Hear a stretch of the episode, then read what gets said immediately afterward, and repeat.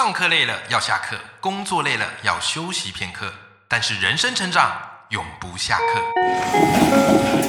嗨，欢迎来到 Life 不下课，我是欧阳立中，每天陪你学习练功，一起玩出你我的理想生活。Hello， 各位听众朋友，大家好，我是欧阳立中，欢迎收听 Life 不下课，每天一集不下课，别人休息你上进，累积你的复利成长。那各位听众朋友，常听我节目知道嘛，我过去是高中老师，那其实我任教的高中呢，属于比较社区型的这个高中。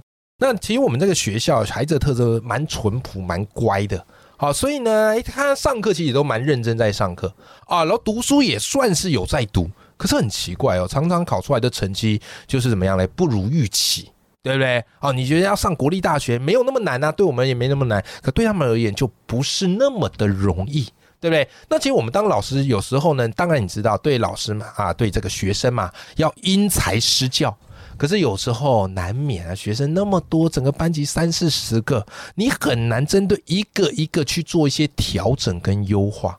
好，所以呢，各位，这个我就特别有感。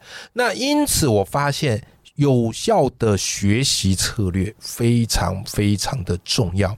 当然，这个市面上谈学习策略的书也不少，对不对？嗯，但最近我读到一本我非常非常的喜欢，而且这一本呢不仅适合学生，我觉得更适合我们家长以及老师以及对于孩子学习关心所有的听众朋友们，好吧？这本书叫做《陪伴孩子高效学习》，是由我的好朋友陈志恒老师所写的。所以今天节目我迫不及待赶快把它找上来。上周的这个节目如果你有听志恒老师啊那两集的专访，我相信你一定是收获满满，对不对？那今天呢，我特别邀请志恒老师来进一步跟我们聊聊，怎么样来帮助孩子拟定他的一个学习策略。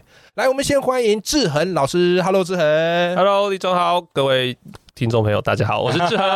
我上周那两集的回馈率非常非常高，因为志恒老师你的书就是有方法、有步骤，嗯，而不打高空，不是只是单单纯的卖膏药，好告诉你说，哎，要认真、要努力、要积极，没有。你方法给的很明确，包含我们今天要来聊的这个高效学习，很多人我发现对高效学习会有一个刻板印象，或是有个迷思，嗯，觉得我这个高效学习啊，就是用最少的时间换取最大的报酬，嗯，对不对？很像买标股，有没有？一选到这股票啪喷上去，对不对？嗯，但是我发现其实你在高效学习这一里面啊，很强调一个点，没有任何学习是轻松的。对，所以你说如果要帮助孩子高效学习，有一个基本功，什么基本功？定时读书。那跟我们分享一下，为什么这个定时读书那么重要，而我们父母可以怎么样去帮助孩子养成这个定时读书的习惯呢？好，呃，我过去啊也花蛮长的时间的，蛮多次有机会到国高中生去跟国高中生啊分享读书学习策略。嗯，那有一次有一个孩子啊啊高中生，他就跟我讲说啊，呃，志恒老师，我我我知道你说的这些学习策略很应该是有用啦，可是我没有时间读书啊，嗯，那我怎么样用我的学用书学习策略？哎，欸，啊，他时间去哪？哎，欸，我很好奇哦，他，哎，对啊，那你时间都蛮好去哪里？他要帮家里摆摊什么的吗？我以为是这样，可是后来我发现是，原来他们某些科目的老师出作业出太多了啦，所以他们整天都在忙着写作业，写完都三更半夜的，那哪有时间用学习策略？嗯，好，那没有关系，因为老师求好心切嘛，帮他用作业的方式在复习功课。是，那我还遇过一类的孩子也蛮有意思，他来参加我的工作坊，嗯，然后呢，我跟他呢在讨论，我们在讨论呢这个读书计划的时候，我们就会先列出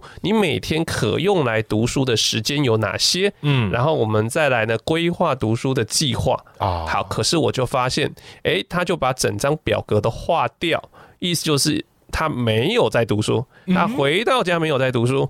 嗯，我说，哎，你高中生哎，你回到家都不复习功课的吗？他说没有。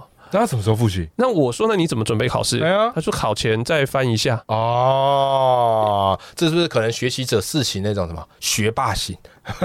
但也不是，也不是，因为他他没有高投入嘛，他是低投入嘛，低投入。对，那我就问他说，那你从小呢？他说，嗯，从小就是回家把作业写一写，嗯，啊，考试前念一下就好了。哎，欸，好像蛮多学生会，很多人都是这样。所以，当你没有花心思、花力气、花时间读书，嗯，那么你又要如何把这些学习策略用上去呢？对，所以学习策略要使用的前提就是我们愿意花时间花力气。嗯，所以确实刚刚立中讲到的非常重要的，很多学习者都有一个迷思，他以为看了这些高效学习的书之后，嗯、他就可以花很少的时间，然后得到呢，哇，这个书也背得很熟，什么都理解，什么都通了。很多人预期真的是这样。对，可是他们没看到的是，我们事实上有方法，但是用方法也是需要投入心思，所以我们要需要让我们的孩子在越小的时候能够养成每天定时研读书本、研读课业的习惯。嗯，你每天愿意拨一点时间定时复习功课，把它成为一种你生活的习惯。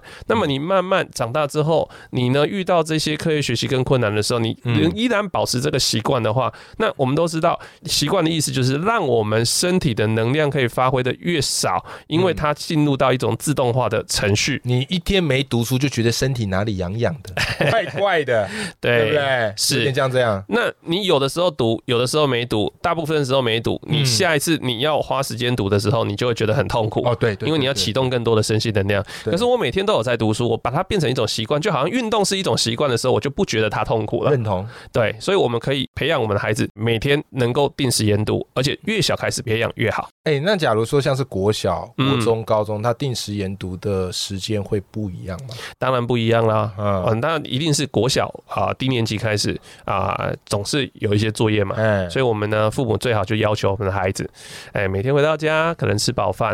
好，然后呢，晚上呢，哎，例如说七点、七点半都可以啊、嗯。你们家的生活作息自己配合一下。嗯，好，那这段时间大家就、哎、安静下来，还是写作业，爸爸妈妈在旁边陪读或者阅读也没关系。嗯、然后呢，可能呢半个小时就好，因为才小学一二年级嘛。对对对。哎，写写作业，复习一下今天的功课。好，每天呢就是坚持定时开始坐在那边读个。半个小时的书，写写作业，作业写完看一下课外书，嗯欸、半个小时之后你就可以去玩了。欸、其实这个定时读书，我觉得很像是那种重训的过程。对，一开始那个分量你不可以扛二十公斤，对，没错。而且你还要观察你的孩子，有的孩子天生专注就很好，欸、没错，他坐下来可以坐很久。是，但是有的孩子他就只能专注十分钟，他就受不了。嗯、那没关系，十分钟我们休息一下嘛，对，我们分段嘛。好，那等越来越可以投入的时候，而且孩子因为呢他有花时间，他的成绩表现越来越好，嗯、他会形成一个反馈。他会觉得说，哎、欸，我这样子花时间，这样子阅读，这样子研读是很棒的。所以到了小学三四年级、五六年级，我们就慢慢帮孩子再延长时间，是。然后我们也让孩子呢去计划他这段时间里面的读书的这个节奏，还有读书的计划。嗯、那等到慢慢到了国中、高中，他自己会延长时间，因为他已经成为习惯了。对，所以你已经不太需要去盯他了，他自己就把这个。嗯啊，这个规律的习惯呢，养成之后，自动自发就会去学习了。没错，一个核心概念，它就掌握这个循序渐进。好，慢慢加，慢慢加，让孩子这个定期读书的这个肌肉哈、哦，给他养成起来。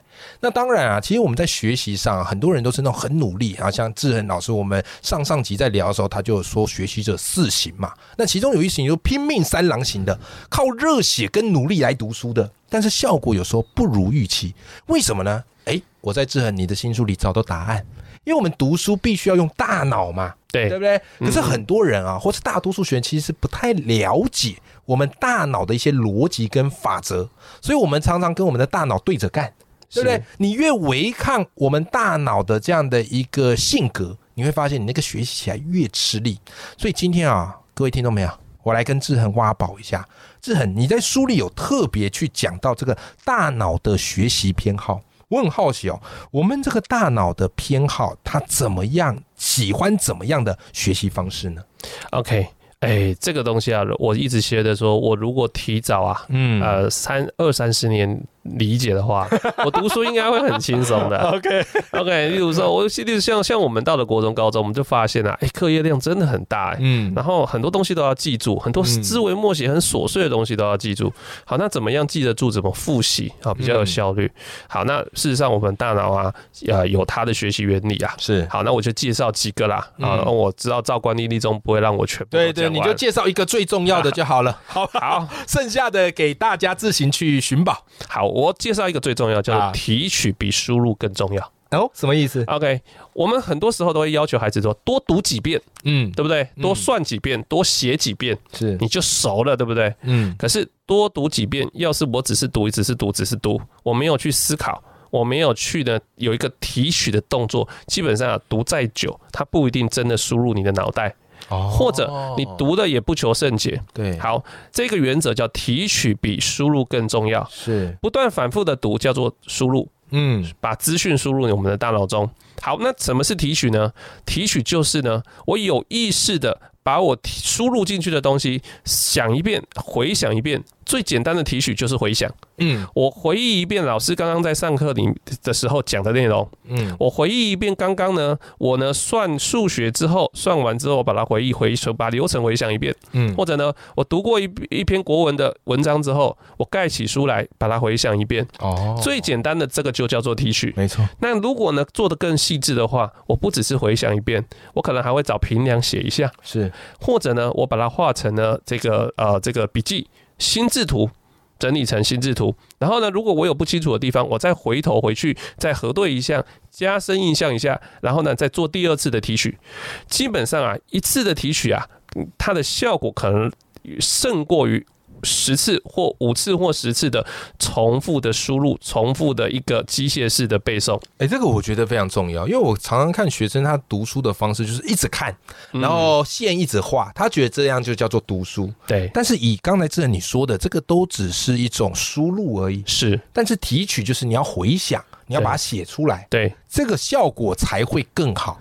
好不好？所以这个核心概念啊，今天听众朋友你知道了，跟你的孩子讲，或者直接请你孩子一起来听这一集，是有没有？那你这样的效果就会差非常非常的多。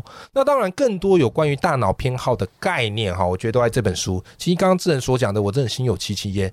我对于这些大脑偏好的这个学习方式，是我都已经脱离学生时代，我才知道。啊、你知道我走了多少冤枉路？是啊，我们都是这样子过来。后来我们、欸、以前真的不流行在讲这个。对，以前我们一方面大脑科学没有这么的发达，对；另一方面是一般的老师或是家长也不懂。对，那老师基本上上课，我把我要教的东西教好就好了，我不会去想说孩子怎么学会比较好。对，所以我也鼓励孩、啊、老师来看这本书是，你可以去思考一下我的教学方法如何符合大脑偏好的学习原则，或者从学生可以理解或学得好的方式来做教学设计。没错没错，以前比较偏向那种土法炼钢式的啦，画线啊，然后订正，当然这个都是有效。可是你如果能够搭配我们大脑的偏好，其实这个东西它的效果可能会更好，对，对不对？是的。好，那顺着这个话题哦，其实还有另外一个议题，我相信也是很多听众朋友很重视的。嗯，为什么呢？因为我们现在孩子的学习面对到一个非常大的难关，就是这个所谓三 C， 还有这个网络非常的盛行。是。那这个东西呢，它本意是为了帮助我们提高我们学习或工作的效率。对，但是呢，哎，后来发现他的这个娱乐啊、游戏也很多，所以反而变成是一种诱惑。那其实这你其实在书里有提到哈，就是你建议我们父母或师长可以怎么样去规范孩子使用 三 C 或是网络呢？好，我先讲重点，重点就是。嗯，三 C 网络的事这件事要规范，嗯，就这么简单，从、嗯嗯、小要规范，非常的明确。对，你绝对不要说呢，我今天给孩子一只手机、嗯，给他连了网络之后，然后跟孩子好想说、嗯、好好使用哦，然后好好用功哦，这句话很矛盾啊。对，你给他一个诱惑物，然后跟他讲说你好好使用，好好读书，嗯，他确实他确实会好好使用，但是他会使用到不想念书，没错，因为他就是一个诱惑嘛、嗯。那我们的自我控制能力啊、呃，基本上要到。二十几岁才会完全成熟，嗯、不要讲小孩，我们连我们大人有的时候都受不了，欸、都控制不住了。对呀、啊，没事就拿起来滑一下、哎。所以有很多的学生、中学生，他们自己也知道，嗯、他们告诉我，他最大的学习困扰就是他无法抵挡手机诱惑。嗯、手机只要放在桌边、嗯，他呢读没两行，写没几题啊，屏幕闪一下，他就滑起来看一下。嗯、看了之后就滑开了 ，I G、抖音开始看。YouTube 开始看，一直看，一直看，等他意识到要关掉的时候，已经过了半个小时、一个小时。哎、欸，而且现在那个社群媒体设计的很厉害，对、啊，短影片、短影音，让你一折接一折，你觉得说，哎呀，一分钟没什么了不起，就一看一个晚上过去了。对，所以就会一直活在悔恨之中，书也没读到，然后呢，看了一大堆自己也觉得是垃圾的东西。嗯，哎，那啊、呃，所以他一直充满罪恶感，然后呢，成绩也不起色。那我们父母可以怎么做？有时候这个很难拿捏，你。严格去控管孩子手机，引发家庭革命。是，你不给他，他又说：“哎呀，大家都有哦，他也要有。”这个我们怎么去取得一个平衡、啊？所以最好也是从小做题。嗯，好，我们不是不给孩子啊、呃、使用三 C， 也不是不给孩子呢啊、嗯呃、上网。嗯，基本上呢，原则就是也是从小逐步开放。哦，那所以我们要先区分孩子使用网络哈，它的用途，对，它是当工具还是当玩具？是。那如果是当工具的话，表示他拿上网呢是来找资料啊，或者在做线上学习，解决学习困难、嗯、啊，例如说有一些均一的教育平台啊等等的，这些就是工具，我们鼓励孩子用，这没有问题。可是如果孩子上网是拿来当做玩具，例如说打电动、看看影片等等打发时间，那这个就要规范他，每天要有一个明确规范的时间，好，这个时间呢不能超过。好，那只要孩子呢在使用娱乐使用的上面呢，他可以自我控制，也就是上得去又下得来的话，那我们就可以考虑在孩子比较大的时候，再多开放一点时间。嗯，然后开放到什么样的程度呢？当我发现，哎，孩子这么多年来都可以上得去也下得来，都可以自我控制，那表示他可以自主管理。那么我接下来就可以。可以比较不用管那么多，因为我相信他有自律的能力。也就是说，我们讲的一常讲一句话：你有多自律，你才有多自由。没错。而当你到自律到一定程度的时候，你才能够拥有自己的手机。是哦，哎、欸，这个概念我觉得很重要哈，因为其实在手机管理的准则很多啦，所以大家有时候有一点点不知道到底该用哪一个。可是我觉得刚刚志恒给的一个归纳非常好，就是它是用在工具还是用在玩具？是玩具的话要规范。不是说不行，但是是他的自律程度来作为一个调整，对、嗯、对不对？对，哇，今天这一节内容相当相当的丰富扎实，你不得、哦、不说志恒老师那个魅力太厉害了。那今天我们请到的是志恒老师啊，他出了这本新书叫做《陪伴孩子高效学习》，我非常喜欢他书里特别提到的学习策略这一点，就是学习努力很重要，坚持很重要，但是呢，如果只有努力和坚持没有策略，这个叫有勇无谋啊。好，所以我们今天这一集就告诉你学习如何有勇有谋。那如果你很喜欢我们今天这一集节目，我也会把志恒这本新书的连结放在节目的资讯栏里头，我们一起来支持志恒老师的新书啦。好的，今天非常谢谢志恒老师来到我们的节目现场，谢谢。好，我们跟听众朋友说拜拜，拜拜。